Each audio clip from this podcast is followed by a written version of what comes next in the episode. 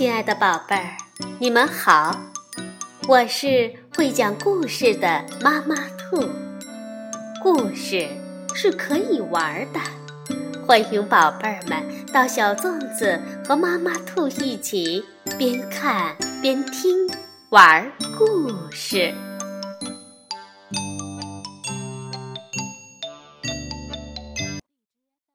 宝贝儿，晚上好，欢迎收听。妈妈兔的花样故事。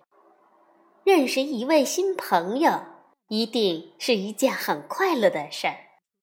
可是，新朋友凑在一起玩一小会儿，有可能会给很多人带来麻烦哟。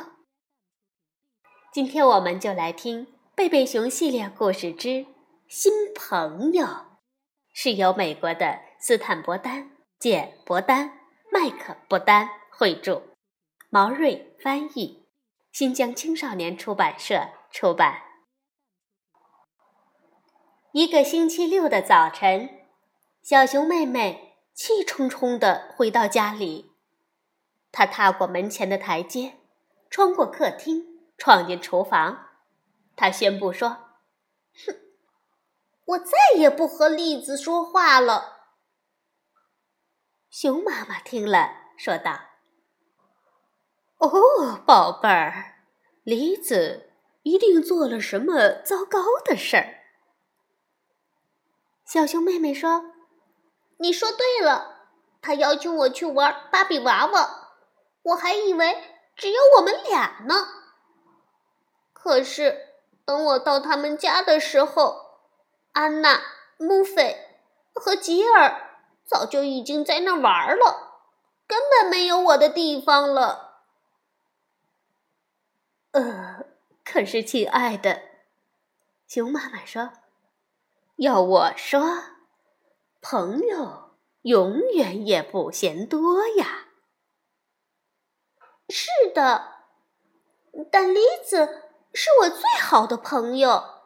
每个人一次只能有一个最好的朋友。小熊妹妹边说边把芭比娃娃扔给妈妈，然后气冲冲地出去了。这时，小熊米兰达的心情恰巧和小熊妹妹一样糟糕。她和小熊妹妹差不多大，刚刚和爸爸妈妈一起搬来，是贝贝熊家的新邻居。米兰达不想搬家。离开了他的朋友、学校和邻居，他感到很难过。他妈妈说：“比兰达，我知道你在为搬家难过，可是你爸爸要在这儿工作了，我们也没有别的办法。呃，现在你为什么不去拜访一下？”你的新邻居呢？没准儿你会喜欢上他们的。米兰达说：“我会出去看看的，但我不会喜欢上他们。”小熊妹妹正坐在门前的台阶上，米兰达走了过来。“你好。”米兰达招呼说。“呃。”呃，你好，小熊妹妹回答道。米兰达接着问：“呃，我们刚刚搬来，这里怎么样？”“没什么特别的，就是一个普通的地方。”小熊妹妹回答说。米兰达听了，看了看四周，说道：“这看上去有些安静。”嗯，也许吧。米兰达咧嘴笑了起来。哼，也有点儿太安静了吧？小熊妹妹也向周围看了看，点点头说：“好像是有点儿。”米兰达指着小熊妹妹的三轮脚踏车问：“这是你的吗？”“是呀。”小熊妹妹又点点头。米兰达提议说：“或许我们可以去兜兜风，你可以带我转转。”好啊！小熊妹妹说着，爬上了他的三轮车。上车！米兰达爬上了三轮车的后架，小熊妹妹用力蹬着脚踏车出发了。好了，我们出发。为了安全，米兰达牢牢地抓紧了小熊妹妹。熊妈妈望着窗外说：“哦，不错嘛，小熊妹妹已经找到新朋友了。”呃，他的老朋友怎么了？熊爸爸问。他正好从工作间里出来倒茶喝。啊，小熊妹妹和驴子闹别扭了，没什么大不了的，只是小孩子之间正常的吵架。熊妈妈边说边望着小熊妹妹的三轮车飞驰而去。小熊妹妹骑得飞快，米兰达一边紧紧抱住她，一边问：“这周围有好玩的山吗？”“有很多呢。”小熊妹妹说，“不过荒芜小丘最好玩。”米兰达就问：“那我们可以去看看吗？”“当然可以。”小熊妹妹说。从这儿走，我知道一条近路。问题是，这条近路必须穿过格瑞斯太太家的郁金香花圃。米兰达叫道：“哇，真棒！哇，太棒了！”小熊妹妹也叫道。格瑞斯太太正在屋子里为她的秋海棠浇水。刚好从窗口看到了整件事情的经过，她叫道：“啊，我的郁金香！哦，我美丽的郁金香！汽车的那个看上去 像小熊妹妹。好啊，看来我非得给他妈妈打个电话不可了。”荒芜小丘很高。小熊妹妹在山顶上迟疑了一下，说道：“这下面是农场主本先生家。”我知道，米兰达说：“今天早晨我们刚从他那儿买了些蔬菜，好了吗？”小熊妹妹说：“什么好了吗？我们到底？”要不要骑车冲下山去嘛？米兰达问。小熊妹妹想了想说：“我好几次坐雪橇从这上面滑下去过，可是还从来没有骑车下去过呢。”米兰达就说：“总会有第一次的。”好吧，小熊妹妹。把脚从踏板上抬起来，说：“我们走。”麻烦的是，荒芜小丘下有一个转弯，他们没能及时转过弯来，一路摇摇晃晃地冲进了农场主本先生家的果园里，重重地撞在一棵苹果树上，撞下来许多苹果。你受伤了吗？米兰达问小熊妹妹：“没有。”“嘿，这些苹果看上去很不错哎。”米兰达捡起一个苹果说道。小熊妹妹说：“我们不该碰本先生的苹果。呃，不过，既然它们已经掉在地上了，不吃会烂掉的。”米兰达接着说。于是，他们捡起几个苹果，装进了口袋里。小熊妹妹问米兰达：“换你骑一会儿怎么样？”“没问题。”米兰达说。于是他们大口的嚼着苹果，骑着脚踏车走了。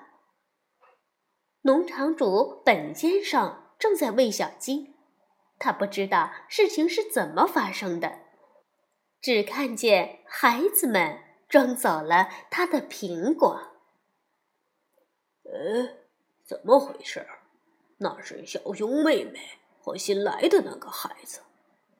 好啊，看来我得把这件事告诉他们的妈妈。米兰达顺着小熊妹妹手指的方向骑去，问道：“停在路中间的那个大家伙是什么？”小熊妹妹说道。